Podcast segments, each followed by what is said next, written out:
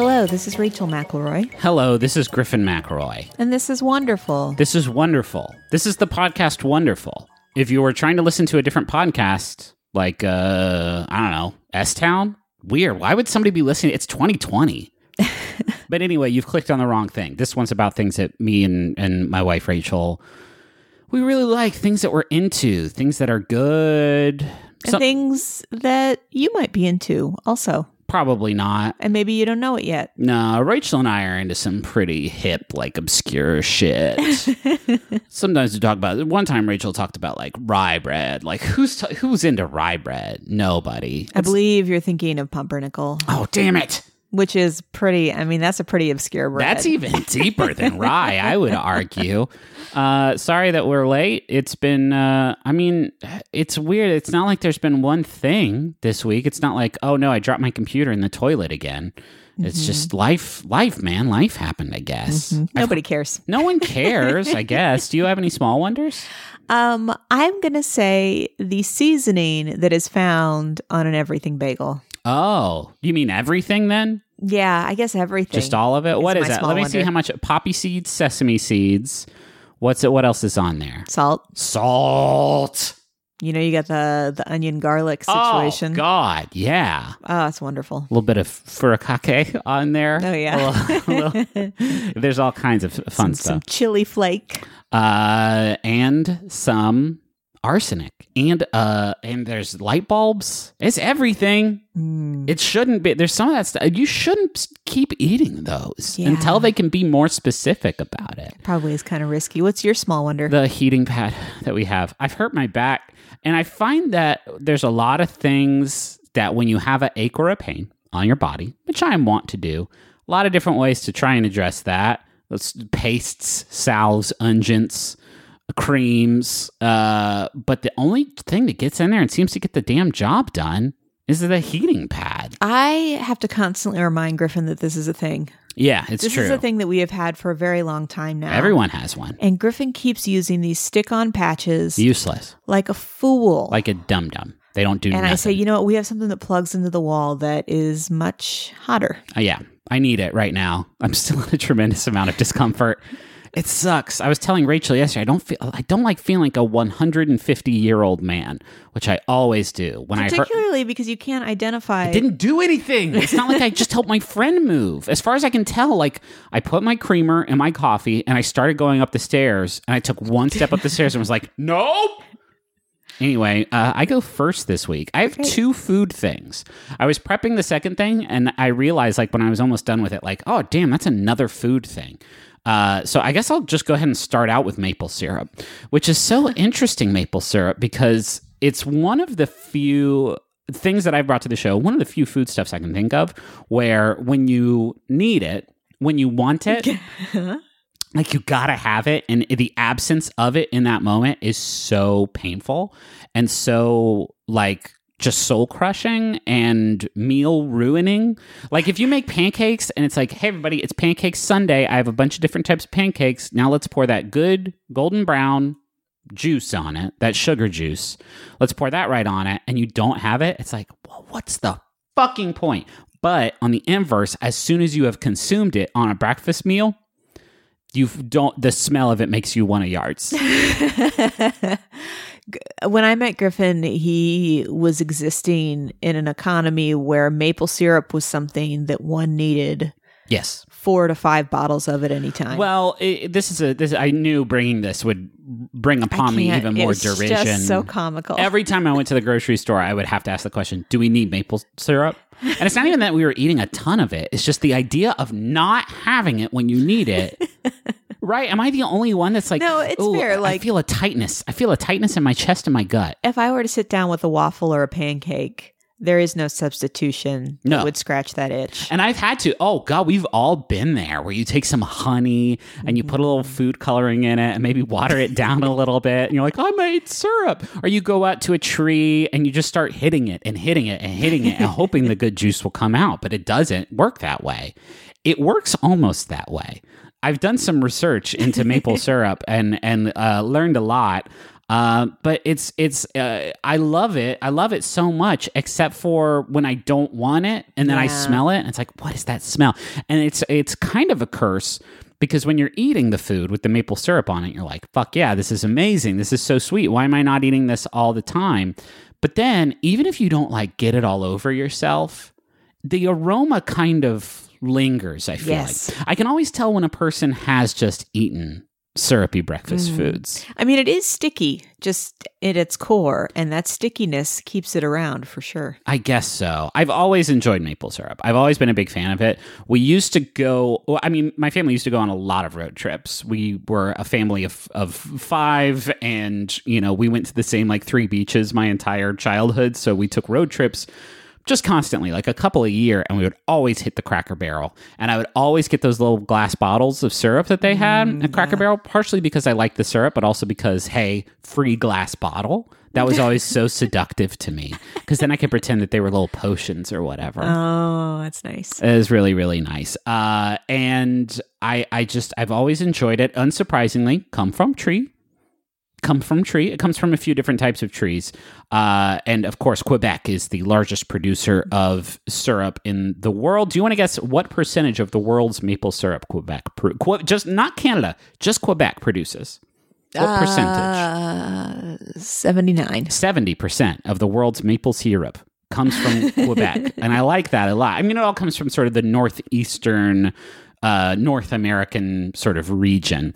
Uh, the definition of maple syrup is also usually like very restrictive. There are very like tight guidelines that I'll go into here in a little bit that Canada and the the uh, and America, what the U S D A, the Food and Drug Administration or whatever, have like gotten together across country collabo on like determining what maple syrup is, what grade it yeah. can be. You know, I feel like around these parts you hear about Vermont a lot when it comes oh, to Oh yeah, Vermont. I mean, Vermont's big in the game. Yeah. Uh, but in order for something to be called maple syrup, obviously it has to be almost entirely made from maple sap, from maple trees. And there's a few different maple like tree specimens that you can get that good syrup from. There's other types of syrups. Like you can get uh, walnut tree syrup, you can get palm tree syrup, but I don't know what those taste like. They may be very, very good. Maple sap has like an extremely high sugar concentrate compared to other saps, and so that is why it gets the flavor that it has. Uh, and also there's like various, I, I didn't write down the exact kinds, but there's different types of maple trees, and certain ones have like certain production schedules that can change the flavor of them. Uh, and that, that is, that is where you get this sort of different, mm, the different notes, the different, uh, the different tones. This one has tobacco, rich tobacco-y Uh, scent. Uh, indigenous communities in, in northeastern North America were the first to make uh, maple syrup and maple sugar. And though like the process has become obviously much more industrialized since then, like it hasn't actually changed all that much. The basics are you tap a maple tree, and the maple tree's got to be between thirty and forty years old in order to start like producing that good sap. But once it is making that sap, it can produce a lot of it. Uh, it can make, what is it, up to twelve liters per day. Wow. That's like a that's like a juicy boy. When you tap on them juicy boys and it just like comes douching out, it's like, wow, this is this is a juicy boy. And then can they can keep making that good syrup until they're well over a hundred years old. So you get once you get a good tree, once you get that investment, you're you're on the roller coaster, baby, for a good sixty, seventy years that's of delicious incredible. Maple syrup production. Uh, you get the sap, right? And you boil it down without adding anything. No chemicals, nothing else like goes into the process, because it is an extremely finicky process, maple syrup production. Uh, you boil it down and you have to concentrate it down like pretty dramatically, depending on the season and the type of tree that you get it from. Uh, you are boiling it down from a twenty to one to a fifty to one ratio. So fifty parts of the sap that you get, you concentrate down to one part, and that oh. is the maple syrup. And there's not really a whole lot else to it than that. You have to uh, filter it out to get the uh, sugar sand. There's a like a chemical term for it, but uh, th- this like gritty substance in the syrup, you have to like filter it to get that out. But then that's basically syrup. That's basically it. Uh, you have to be so careful though, because if you boil it too much, or at too high a heat, or just like you get some part of the preparation process wrong, it crystallizes, and in like the flash of a second, like it's ruined. Uh, if you don't reduce it enough, it can be super liquidy. And if it's too liquidy, obviously the consistency and, and texture is on, but also it will spoil very, very, very fast oh. because of the liquid that's in it. Um, there's also like the same things. I don't know if you've ever like been involved in any sort of like beer home brewing process before, but it's like very like Breaking Bad. Like there's a lot of different points of failure along the way that can happen because Uh, you know, you're messing with fermentation, you're using a lot of different sort of metallic equipment that can sort of impart a metallic taste into the beer or whatever it is that you're making if you do it the wrong way. The same is true of, of syrup. Uh, in this case, like you don't want it to ferment. Any sort of like the smallest sort of micro-organic like flaw in the syrup uh, that introduces fermentation into the process is just like that, that batch is skooked. That, that batch sense, is no good. Syrup lasts forever. Like syrup is one of those things that you can like keep for like a year and it is fine. Exactly. Yeah. And also like if you get the sap from a tree at the wrong part in the life cycle to get the sap from it, for instance, if the tree has started to bud, then it's like it Whoa. it puts a weird stink on the flavor that is not necessarily pleasant. Uh, so like it is an extremely finicky process, and the way that they grade it sort of reflects that. There are three grades of maple syrup uh, that, again, uh, America and Canada, boom, got together, said, let's let's make this shit top tier. Grade A is the best you can get. That's got the golden color and delicate taste, amber color and rich taste, a dark color and robust taste, or a very dark color and a strong taste. Any of those can be grade A. Any difference in the color, the taste, not being compatible, the texture being off in some way, then it gets bumped down to processing grade. I don't know what that means. Ooh. I think it means like we're going to send you back to the lab, or we can use you as a cooking ingredient and certain other things. It's huh. like a cooking wine. The grade below that, substandard. Get that sh- get that shit out of here. I wouldn't put substandard syrup on my worst enemy's waffles. This makes me want to look at those like Missus Butterworth situations to see kind of like where they're where they're scoring at, you know? I mean, if it's being sold in the U S, it's grade A. If it's being sold in the U S or Canada, like most of the like uh uh like commercially available products, that's yeah. grade A. They're not going to sell. They're I not going to sell wonder, you grade like, B, if substandard. You know, it's kind of like cheese food if there is like maple syrup, but instead it's called like like tree drink, and that oh, way they get around the fun. like the scoring. Maybe, you know, if you look drink. closely at your at your off-brand syrup, yeah. cover cover your French toast in tree drink. uh, also, the terminology for like uh, the manufacturing like farms where uh, syrup is made is very good. I had heard the term, I think probably from Riverdale. Uh, Sugar Shack, that's where the actual boiling takes place, and it's a building with like a specific sort of oh, arched roof design to like nice. lower condensation or whatever. Uh, maple farms are called sugar bushes. That's very strong oh, to me. That's adorable. That's very powerful. Uh, yeah, that's it. I've been craving pancakes lately, and it's got me like, we have, joking aside, we have syrup in this house right now, right? If I needed it? Yes. Okay. Uh, we should do breakfast for dinner. We should do a little Brenner. Ooh, a little Yul Brynner in that house. Henry would lose it for that. That would I be so, so good. Let's do that. Okay. Not tonight, though. Oh. This spaghetti night. Thursday nights are spaghetti night, and you know this. Can I share my first thing? You can. It relates a little bit to your little glass bottle. Oh, fantastic. Uh, in that my first thing is sea glass. Sea glass, yeah. Yeah. Sea glass is really cool. We I have some. Yeah, I did not really uh, have any exposure to this in the wild. I mean, I have not been to a lot of beaches. It's probably not too uncommon for people that grow up in the Midwest. Like, my summers were not big beach trips typically because you could not get there in a car very easily. Was you Silver Dollar City most of the time? I mean, yeah, Lake of the Ozarks was kind of the closest. Ooh, love it. A lot of Q S A R, a lot, a lot of, of lakes. A lot of lakes. Yeah. A lot of saltwater taffy, I'm guessing. Uh-huh. Oh, yeah. one hundred percent. Um, but it was when we went to Hong Kong. Yes. That we went to the beach, and there was just tons of sea glass. And I thought, like, oh, here it is. We found it. This is the stuff. It's on this one beach in Hong Kong. I'd never, like, seen it outside of, you know, like, little little hobby shops. You know, it's weird seeing glass in the wild that's different colors that's not from broken bigger things, huh? Well, and I think for a long time I thought it was like I thought it was like a kind of shell. I didn't realize that it was just actually glass from glass bottles. I thought it was like, you know, like a colloquial name for some kind of sea creature.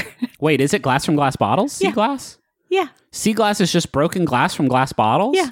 It's not like glass that got formed somehow, like under like the pressure. No. I thought it was like sand. It's okay, good. It's not just me. No, it's litter. Oh, that's a bummer. I thought it was like a nice thing, but it's just trash. It's just trash. Okay. But I mean, it's it's gorgeous. So no, it's not. It's trash. So when I find little brown shards of sea glass, that's just like somebody's fucking Miller Lite uh-huh. bottle that they just like smashed against the side of their boat uh-huh. in the, the the the Bay of Hong Kong. Uh-huh. That's a bummer. Yeah, so here, so here's the thing with sea glass. So it takes twenty to forty years to make, sometimes as much as one hundred years, because what happens is the weathering process in the water is what frosts it. And this is specifically uh, salt water. There's also something called beach glass, which is fresh water. Okay. But when you talk about sea glass, you're talking about salt water. Uh, and that's how you get the kind of the smooth edges and the frosted color. Um... And it, it kind of rounds. Right. You know, so you don't generally cut your feet mm-hmm. on somebody's old Natty Light bottles. The most common colors are green, brown, white, and clear, which is mostly from beer, juice, and soft drink bottles. Uh, and then just like, you know, windows and glasses. Sure. Yeah. Um, there is, I've never been there, obviously. My first sea glass exposure I mentioned was in Hong Kong, but there is a... A um a beach called Glass Beach in uh Fort Bragg, California, that was once a trash dump, and so it has a bunch of broken bottles uh on the beach. But you are not allowed to remove any glass from Glass Beach. Well, then it would just be called beach. I think that's a good policy. Um, a lot of these colors are becoming more and more rare because, as you know, like you don't see as many glass bottles as you used to in the like nineteen fifties and sixties. Sure. I guess there's no like great sea aluminum that everybody's talking about. Or plastic, for yeah, example. Yeah, sure. Um, so there are a lot of like ways to kind of date the the glass based on the color because of whether or not it was made. So, for example, there is a specific kind of green that comes from the early to mid nineteen hundreds that was found in Coca-Cola, Doctor Pepper, and R C Cola bottles. Huh. Uh, and then there's even more rare colors um, like gray and pink, which often come from like Great Depression era plates. Whoa. Um, you'll find yellow from like nineteen thirties Vaseline containers and red from old Schlitz bottles. Uh, so that's what I thought was kind of cool. This idea like you're walking along the beach and you're seeing these different colors and you can kind of date how old it is based on the color. Yeah, it is interesting. Yeah. I'm thinking of like Ale eight. Aren't those like green bottles in Ale eight? You know what Ale eight is? I don't is? know what you're saying. Oh, okay. Never mind. What is that a type it's of like beverage? A, it's a, yeah, it's a beverage, I believe, in the American South. Uh, the Carolinas, I believe, has Ale eight, uh, and it's fine. it's it's fine. Was it's that like their slogan? I think it's in the. Che- I think it uh, it may or may not be in like. It's definitely in the cheer wine genre. It may mm. be the same like manufacturer. Okay. Um, you'll see other colors like cornflower blue, which are from Ooh. Milk of Magnesia bottles, uh, How- Vicks Vapor Rub. Uh, and aqua from Ball Mason jars. Um, so there's, you know, all the different colors kind of attach it to a different bottle, a different time period. So is... we break the glass and throw it in the ocean or and... into a river that dumps into the ocean. And forty years later. And the ocean like glazes it and softens mm-hmm. it so it's not dangerous anymore and then spits it back up on the beach. Like, mm-hmm. don't do it again. And you can obviously, I mean, just, you know, like the, there are rock tumblers, for example, like you can do this outside of the ocean, which is probably a lot of what you're seeing in your craft stores. Yeah, sure. But, uh, but yeah, so what we did when we went to Hong Kong is I scooped a little bit of this and brought it home with us. And it's just kind of neat to have this little souvenir. Yeah. And you did your part to, I guess, clean, clean yeah. the environment. Yeah. But don't do that at Glass Don't glass do that beach. At Glass Beach. They want to keep it there. They like it there. Mm-hmm. It's their favorite glass. Mm-hmm. Can I steal you away? Yeah.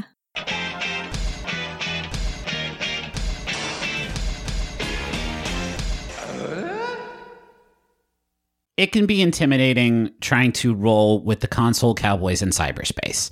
Um, there's always the worry that maybe they know something that you don't vis-a-vis um, website design or website functionality, and you think, I could never be that. I could never be among their illustrious ranks. Griffin, if I wanted to build a website where I ranked my favorite episodes of Ghost Rider, would I be able to do that?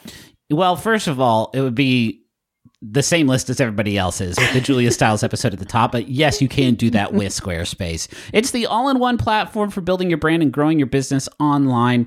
Every Squarespace website and online store comes with a suite of integrated features and useful guides that help maximize prominence among search results. Do you want to have special functionality, like maybe a members-only V I P club section of your website? You can do that. Do you want to sell stuff? Yeah, you can do that too. Do you want to have an online scheduler so that people, you can, you can sell Uh, your time? Yeah, you can do that also. Anything is possible. That's um there for the commercial, the Super Bowl commercial they had. That was my voice yelling "Anything is possible" in the background. Yeah, not a lot of people know that. Hey, head to squarespace dot com slash wonderful pod for a free trial. And when you're ready to launch, use offer code wonderful pod to save ten percent off your first purchase of a website or domain. Griffin? Yeah. You know it's a shame. What? Is that when you order uh, meals to be delivered to you, they can only be for dinner. That's true, because of the law. But wait, wait, what's this coming across our desk? The law is different now? It's Factor. These rebels are operating outside the boundaries of food law.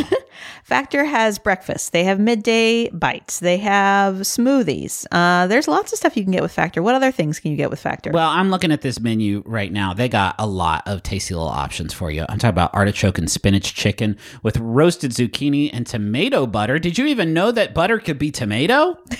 Not me. Shredded chicken and loaded mashed taters. With, I changed the word. They say potatoes, but I said taters, precious. With mushroom gravy, smoked cheddar, uh, bacon, and Parmesan broccoli. Uh, this this menu is out of sight, and my mouth is just watering looking at these glossy JPEGs of tasty food. So head to factor meals dot com slash wonderful fifty and use code wonderful fifty to get fifty percent off. That's code wonderful fifty at factor meals dot com slash wonderful fifty to get fifty percent off. Do we have Jumbotrons? We do. Exquisite. Uh, this first one is for Future Becca from Past Becca. Hey, Future Becca, I know the first half of twenty twenty has been rough, but guess what? You're twenty-five now, and it's time to dust yourself off and kick some ass. Hopefully by now you've written a good chunk of your novel and you're working hard to get into grad school. But no matter what, I'm proud of you. Give Fitzroy a kiss for me. Love, Past Becca. Now, is that referencing uh, a per? I don't. I, it, it is uh, egomaniacal for me to assume that's talking about the character I play on Adventures. Oh, do you now. think it's based on uh, Fitzroy Stevenson, the uh, famous attorney? Or uh, there have been other Fitzroys. Fitzroy Juleson, the jeweler. Yeah, I love his stuff, man. Necklace, bracelet, so good. Uh, here's one that is for Amanda. It's from Dustin, who says, happy second anniversary. Thanks for being the best wife and introducing me to the wonders uh, like Survivor, Disney running videos, and McElroy podcast. You inspire me every day to be the best person I can be. Also, thanks for letting me adopt the first cat we tried fostering. Sorry I wouldn't let you wait for one with a human face. I mean, we're all waiting on that, huh? We're all just hoping and praying. Um, hey, you think they're making Survivor right now? Oh, man. You can't quarantine harder than Survivor. On a remote island. Yeah. Yeah. You know what I mean? Like, they can't do the, like, they probably can't go to, like, the Ponderosa. What if everything is Survivor, like, in the future? Like, Top Chef also just happens to be a bunch of people. It's just also Survivor, right. But then they don't, if it's Top Chef, they probably don't have the reward challenge where they go to the Outback Steakhouse, sort of like Victory Lounge, because that seems below them in some ways. Hi, I'm I'm Allie Gertz. And I'm Julia Prescott. And we host Round Springfield. Round Springfield is a new Simpsons podcast that is Simpsons adjacent mm-hmm. um, in its topic. We talk to Simpsons writers, directors, voiceover actors, you name it, about non-Simpsons things that they've done because, surprise, they're all extremely talented. Absolutely. For example, David X. Cohen worked on The Simpsons, but then created a little show called Futurama. Mm-hmm. That's our very first episode. Yeah. So tune in for stuff like that with Yardley Smith, with Tim Long, with different writers and voice actors. It's going to be so much fun. And we are every other week on Maximum Fun dot org or wherever you get your podcasts. I want to talk about my second thing. It's another food thing, and I'm very excited about it. It's the one we were downstairs earlier today. Oh, yeah. And I was like, I don't have my second thing. And you're like, yeah, it can be tough sometimes. And I was like, oh, now I have it. Because it's a bolt I, of lightning. Powerful bolt of lightning. It is the communal seafood boil. It is the my favorite, like a crawfish boil or shrimp boil. How did this come to you this morning? Yeah, I don't know. It's not like we were, it's not like we, I opened up the cabinet and a bunch of Old Bay fell out and like went all over my face. I thought it was something you had specifically seen in the fr- fridge when you opened it. No, we don't have shrimp. We do not have uh, corn. We do not have crab. We do not have crawfish. We do not have any of the constituent ingredients typically found in a seafood boil. Um, but man, there are very few sort of social eating events that excite me more than the communal seafood boil. And also probably there are a few that would be more irresponsible in the current sort of uh, global quarantine climate that we all find ourselves in. So it's really harkening back to a better, uh, simpler time. Uh, and I've only been party to maybe like a dozen, maybe fewer than a dozen. Yeah, I was going to ask you about that because my only exposure to this came when I moved to Texas. Texas, we do it, right? Anywhere, the, the Gulf Coast region is known for it, but really most coastal regions of the United yeah. States have some sort of variation of the of the seafood boil. Uh, typically, like the the the protein involved differs based on where you live and what the time of year is, and you know what the traditional seafood boil ingredient is. Uh, a lot of mine came from Mister Tommy Smurl, who is a an academic of the Low Country boil, uh, which is typically the the genre of boil that you get in South Carolina, Georgia, the Low Country. You know, the Low Country. Uh, but yeah, we've done it a few times here in Texas using various things. Uh, and I've been to one in New Orleans that was like a proper crawfish boil that was like the best, like genuinely quite spicy uh, crawfish. It was at a friend of a friend's house where like I didn't really know anybody. And that is the ideal situation to find yourself at a crawfish boil because it's like a nice... You kind of have to let your guard down, and there it's there's a weird, mutually agreed upon suspension of dining etiquette that happens uh, at a crawfish boil. But also, like I am going to eat like a weird jackal man, and I don't necessarily want to do that in front of people who are going to see me the next day. Do you yeah, know what I mean? No, that's a good point. I, I have difficulty, as you know, with with a messy food. Yeah, uh, sure. Because it is hard for me to enjoy the experience while my hands just get grosser and grosser. Oh, yeah. Uh, but I will say that this is an example that um, I'm okay with. Yeah, it's you kind of have to be, or else why are you here? You it's shouldn't also have come like, to this. It's not physically possible to really do it with a knife and fork, you know? Like the well, detail no, work required. A, one of the like components of a seafood boil is that there are no... utensils, like maybe mm. like if you're doing crab you can do some cracking cracking yeah. things, but I've I you know I you know me I don't need those. My hands are crab crackers. I turn them I, I can turn my thumbs into a powerful seafood destroying fulcrum. Uh, but yeah, so again, like it, the recipe differs based on where you, you live. In Louisiana, it is an old, old, old like Cajun cooking tradition, uh, where crawfish more often than not is customary. Uh, and particularly in the spring, this is where like crawfish boils really pop off because crawfish are plentiful and like dirt cheap. Uh, in like really, really productive seasons, it can range anywhere from like ninety-nine cents to a buck fifty a pound uh, for crawfish. And so that's why, uh, you know, uh, colleges in, in New Orleans and Louisiana will do like huge campus wide crawfish boils where they will bring in just metric tons of oh, them. I didn't for, know that. Yeah, it's like a big like graduation, like post finals like thing at a few different colleges down well, there. Well, probably not anymore. Probably not these days. Probably not right now. But one day we'll we'll get on back there. Uh, and you know, in the in the Northeast, uh, you, you see a lot more shrimp and crab. Uh, and, you know, different sort of ingredients. Low country boil, it is very customary to use like red potatoes and, you know, little onions and sausage. Uh, but sausage can or cannot be in, you know, uh, a crawfish boil in, in Louisiana. It's you get a little bit more variety there. But typically you do get the pre-made sort of packet of boil seasonings, which is just this like witch's brew of different things. Uh, you get Old Bay, of course, uh, cayenne, hot sauce, lemons, bay leaf. Does anyone really know what bay leaf does? I've used bay leaf in so many ingredients now, and you put it in, and it's like, this is, now this will impart the good bay leaf flavor. Yeah, it's always for soaking, and then I had heard that you're like not supposed to eat it, and so it feels like a like a dangerous seasoning. Ooh, maybe that's what it is. It's like a superstitious thing. Yeah, you got to put the bay leaf in, but don't eat it. Uh, then there's like certain technique things that, uh, again, differ from like, like tradition to tradition. There's a, a hot debate I didn't realize about, uh, like stewing the crawfish in salt water to like purge the impurities before you cook them. Some people think it's an essential part of the process. Some people think that is sacrilege because those impurities is mm, mm, mm, that's where the flavor is, baby. uh, and then, yeah, when it's done cooking, you boil it for a while. You have to add the ingredients in a very specific order or else you'll make everybody very sick.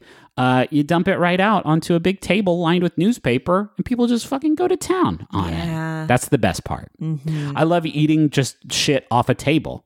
That's so good. And also you can read your stories. You can read the funnies. You can do a little Sudoku. You can do a little Sudoku beneath your lemon mess that you've made. Mm-hmm. Uh, and that's very, very strong to me. Uh, and I don't know. There's just something really... You don't eat food like this in any other circumstance. Uh, and the, just all the tradition to it. There's a boil master usually who's like... You know, there's the idea of the grill master, but the boil master is just like almost like a conductor, like a sausage conductor. They're like a, they're like a spices conductor because they have to let the things in at the right time because you're not doing a ton of stuff to it. Really, that's the most important part of the cooking process. Uh, and I just like it. It's it, it it really is ritualistic in a way that is so yeah. in, in, intriguing to me. Um, and yeah, I don't have a whole lot else to say. I found this... Um, Uh, there's a writer uh, on on Creole and Cajun cooking. His name is Howard Mitchum, and he had this anecdote that I found on the uh, Wikipedia page about seafood boils, where he wrote about how like they used to do shrimp boils and crab boils back in the day, back in like the sixties. Uh, he wrote, uh, at our last big party, we boiled four hundred pounds of shrimp and four hundred fat crabs for two hundred guests, and we drank eight thirty-gallon kegs of beer. For music, we had Kid Thomas and his Algiers Stompers, the famous old gut bucket jazz group from Preservation Hall, and the Olympia Funeral Marching Band. Pretty rad party so far. Uh, their technique was to use new thirty-gallon galvanized garbage cans filled one-third full of water and brought to boil with seasonings. The shrimp were divided into twenty-five pound batches and stuffed into new pillowcases and tied off. twenty-five pounds of shrimp took about twenty-five minutes to cook. One batch came out and the next went in. How's your fucking party, Howard? It sounds pretty good. It sounds like I'd like to be at it right now. That is incredible. We are so far, we haven't, you know, had a, a small potluck dinner for two friends here at our house in, you know, uh, seven months or whatever now. Uh, the idea of going to a party with two hundred guests and like listening to jazz music while gouging on eight hundred pounds of seafood. Oh, God. Incredible. I would do anything. What's your second thing? My second thing is the American hip-hop duo, The Cool Kids. Had not heard of The Cool Kids. Yeah, you know, that's probably not too surprising. They've only released two studio albums. Are they Chicago-based? Are they uh, a yes, Chicago yes, outfit? Yes, primarily. Okay. So um, the members, one of them is from Michigan, the other is from Illinois, but they kind of got their start in Chicago. There, one of the music videos you sent me was like extremely, extremely Chicago, mostly because it featured prominently a man in a Rahm Emanuel mask uh, doing terrible things. Um, This is a group I became familiar with because of their two thousand eight E P, The Bake Sale. Um, but they really, they really came up in Chicago. Their, their kind of origin story is, is so delightful. Um, I was in Chicago from like two thousand four to two thousand seven, and that's kind of right when they were getting their start. And I just love their origin story so much. Um, they met through MySpace. Oh yeah. Uh, the members are uh, Antoine Sir Michael Rocks Reed and Evan Chuck English Ingersoll. And what happened was um, uh, Reed found Ingersoll's beat on MySpace and wanted to talk about using it. And they ended up meeting uh, in two thousand five and recording for two hours as a result. Uh, they both had kind of similar inspiration. Uh, they were really interested in this kind of golden age of hip hop, this like L L Cool J yeah. time period, which if you, for some context, when this E P came out that I loved, The Bake Sale uh, in two thousand eight, kind of topping the charts back then was like Flo Rida, Lil Wayne, and T I Yeah. Uh, so they were kind of recalling a time period that was starting to lose relevance yes, in the mainstream. um, and the part of the reason I like them so much is that is because of that, like L L Cool J time period. Like they are really interested in this idea of like you just rap about stuff that you like. Uh, it's about who you are as an artist. It's not like what's cool in the time. Yeah, you know? no, I mean, one of the songs that you sent me that I believe is from that very album is talking about playing Street Fighter on their Sega Genesis. yeah. Yeah, so uh, their first performance after they had started working together uh, was at Town Hall Pub in Chicago. Oh. Did you ever go there on oh, Halstead? Yeah, of course. I used to live in that Lakeview area, and I saw like improv shows and like weird little tiny indie rock bands there. And so it was just kind of funny to have that as context. Like anybody could play there. Yeah, sure. um, but when they were there, they happened to meet uh, Diplo. Okay. Who offered to release a mixtape of their unreleased tracks, uh, which kind of is how they got started. Is the mid-aughts when Justin Timberlake, but God, I'm like misremembering all of this, but I feel like, didn't he like acquire MySpace or something like that and try to like make it now oh. like an independent music artist like that was the tail end thing. Of MySpace for sure. Yeah. I remember there was like we're gonna breathe energy into this uh but it did not did okay not work. Yeah I guess not. Um so I wanted to I wanted to play a song from the two thousand eight E P, but first I wanted to give just an example of some lyrics. Um so this is not a song I'm gonna play, but the song is called eighty-eight. Uh, and it's about them just kind of riding around on like souped up bicycles. Okay. uh, and just to give you an example of kind of the lyricism that's just like so incredible. So just a reminder, I am not a hip hop artist myself. No, you're not. So I'm not going to do justice to this, but just to give you a sense of kind of the flow of it. Um, Ride past shorty, light skinned with no melanin. Shirt looks like somebody stuffed two melons in. Had to stop, so preach like reverend. I grip on the handbrake and say, what up? I skip on the handshakes. I'm straight. What else? I got two pegs on the back, and you got two legs under your skirt. So hop, we head. Whew. That's so That's fresh. Really good. That was like a miniature poetry corner. I know. I couldn't help it. Um, the song I want to play that gives kind of a sense that Griffin referenced is called A Little Bit Cooler. I guess that makes you think you cooler than me, but any girl you could pull, I could pull them with ease, like the letter after D, not ecstasy. It's easy to me, yes, yes indeed. It's hard to believe, but swallow it. So much game that I could put it in a bottle and sell it to lames, and getting graphics in your fade was fresh in the day, but it was jacked by the losers. I'm about to say screw it and grow a Jerry curl. So yeah, so this is just them rapping about, you know, like Griffin said, like Sega Genesis and Star Wars, and um, kind of speaking to who they are. And they said they were really inspired by uh, Lupe Fiasco. Okay, yeah. Who they said, I read this interview with them, uh, and they said uh, they were inspired by him because he was, quote, a black dude who wore glasses, had a song about skateboarding, and was into anime films. Yeah. Where is Lupe Fiasco? What's his, what's his thing now? I don't know. Is he still doing it? I don't know. God, I like. There was just this explosion in Chicago, like around the time that like Kanye West and Chance the Rapper were coming up, uh, that a lot of those artists, like for example, the Cool Kids, went on this huge hiatus. So their first full-length album didn't come out till twenty eleven. Uh, it was called When Fish Ride Bicycles. Um, and a lot of that was because they associated themselves with the label that made it very difficult for them to put content out. Yeah, sure. Um, so they became this kind of huge phenomenon. That two thousand eight E P was supposed to be right before the release of this album, but then it ended up taking, you know, three years for it to come out. But meanwhile, they inspired a lot of artists like Chance the Rapper. Um, and uh, in between the Fish Ride Bicycles album that came out in twenty eleven, there was uh, six years where they just did some solo stuff. And they said a lot of that reason was that they could not get together and put out content without having to pay a bunch of people right through their label. And so they just started doing a lot of solo stuff. So uh, English was working with uh, some guys from T V on the Radio. Um, and then, uh, you know, they were just doing a lot of a lot of solo work. And then that was finally in twenty seventeen was when their second album came out, which was Special Edition Grandmaster Deluxe. Uh, so one of them was living in L A and one of them was in Chicago. And so they were putting this album together basically across the country together. Yeah. Um, but they still have a lot, you know, a lot of creative juice there. And so I wanted to play something off of their more recent album that came out in twenty seventeen. Uh, the song is Check Out. Let's get to it, I'm ready. They said the wire's coming through, let them know when I get it. We, we, we. Hey yo, we coming up a level. Them rollies lose value when you icing out the bezel. Uh-oh, what's that? Want money, need chat.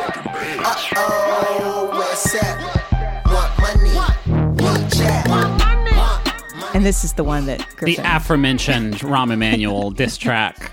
For a second, I thought it was... Um, Uh, Rowan Atkinson. I thought it was supposed to, I thought the mask that is featured in this music video was Mister Bean, which would have been a weird, like, why are these two gentlemen so critical of Mister Bean? But it's um, it, it is Rahm. It is Chicago Mayor Rahm Emanuel. Um, the the lyricism is so great. Uh, the the music is just really, it just feels really fresh every time I hear it. Um, and I would recommend checking it out. You can, I mean, when you hear that artists like Chance the Rapper were inspired by the Cool Kids, yeah. Like, oh, yeah, no, I get it. Yeah.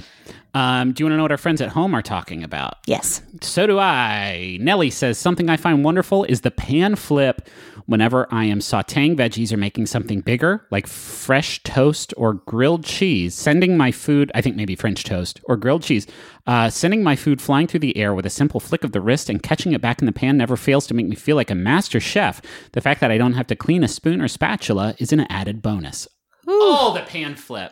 Love the pan flip. I need to like practice this in a low stakes environment because I feel like I only am trying it in a situation where if the meal ends up on the counter, I'll be very disappointed. Yeah, I mean, I I I love it. I love a good pan flip. I know, for this do. very reason, but also because like there are certain types of flat foods that when you're pan frying them and you want to get a good cook on both sides of them, going through and individually like making sure each piece gets turned around is such a pain in the ass. Yeah. And it's so much easier to just flip that shit in the pan. Oh, French French toast is a good idea, right? Like, because nobody just makes one piece of French toast. I feel like you could really, you could do it's some work. It's so big. It's mm. so big. You really got to use some leverage to mm-hmm. get such a big boy flipped over. I'm talking about little pieces of beef.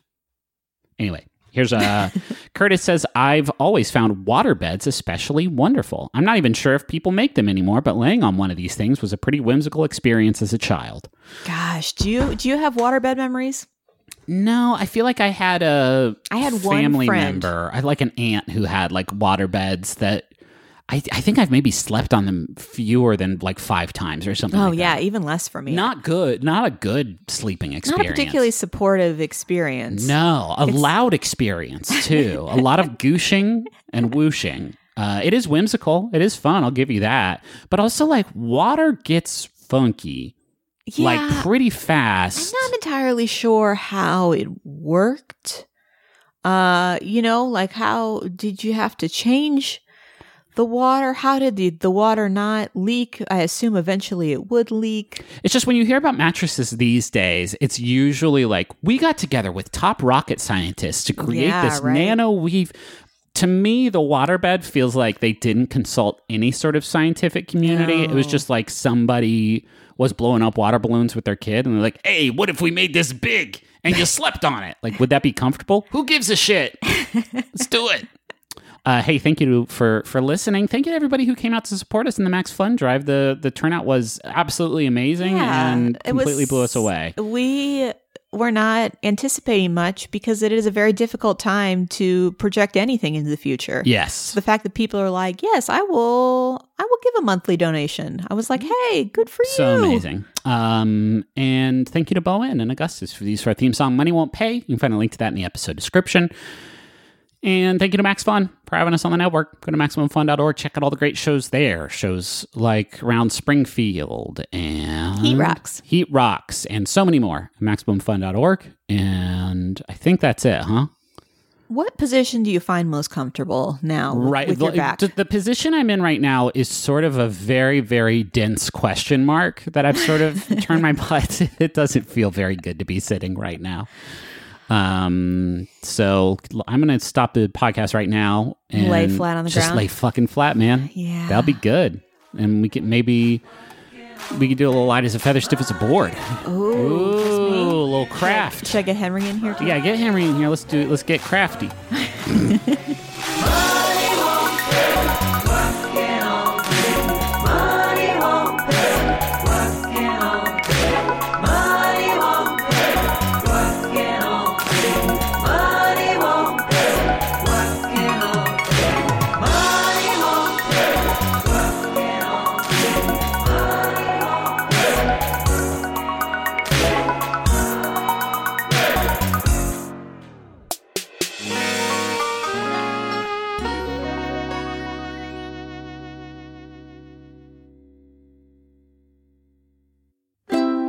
Maximum Fun dot org. Comedy and culture. Artist owned. Audience supported.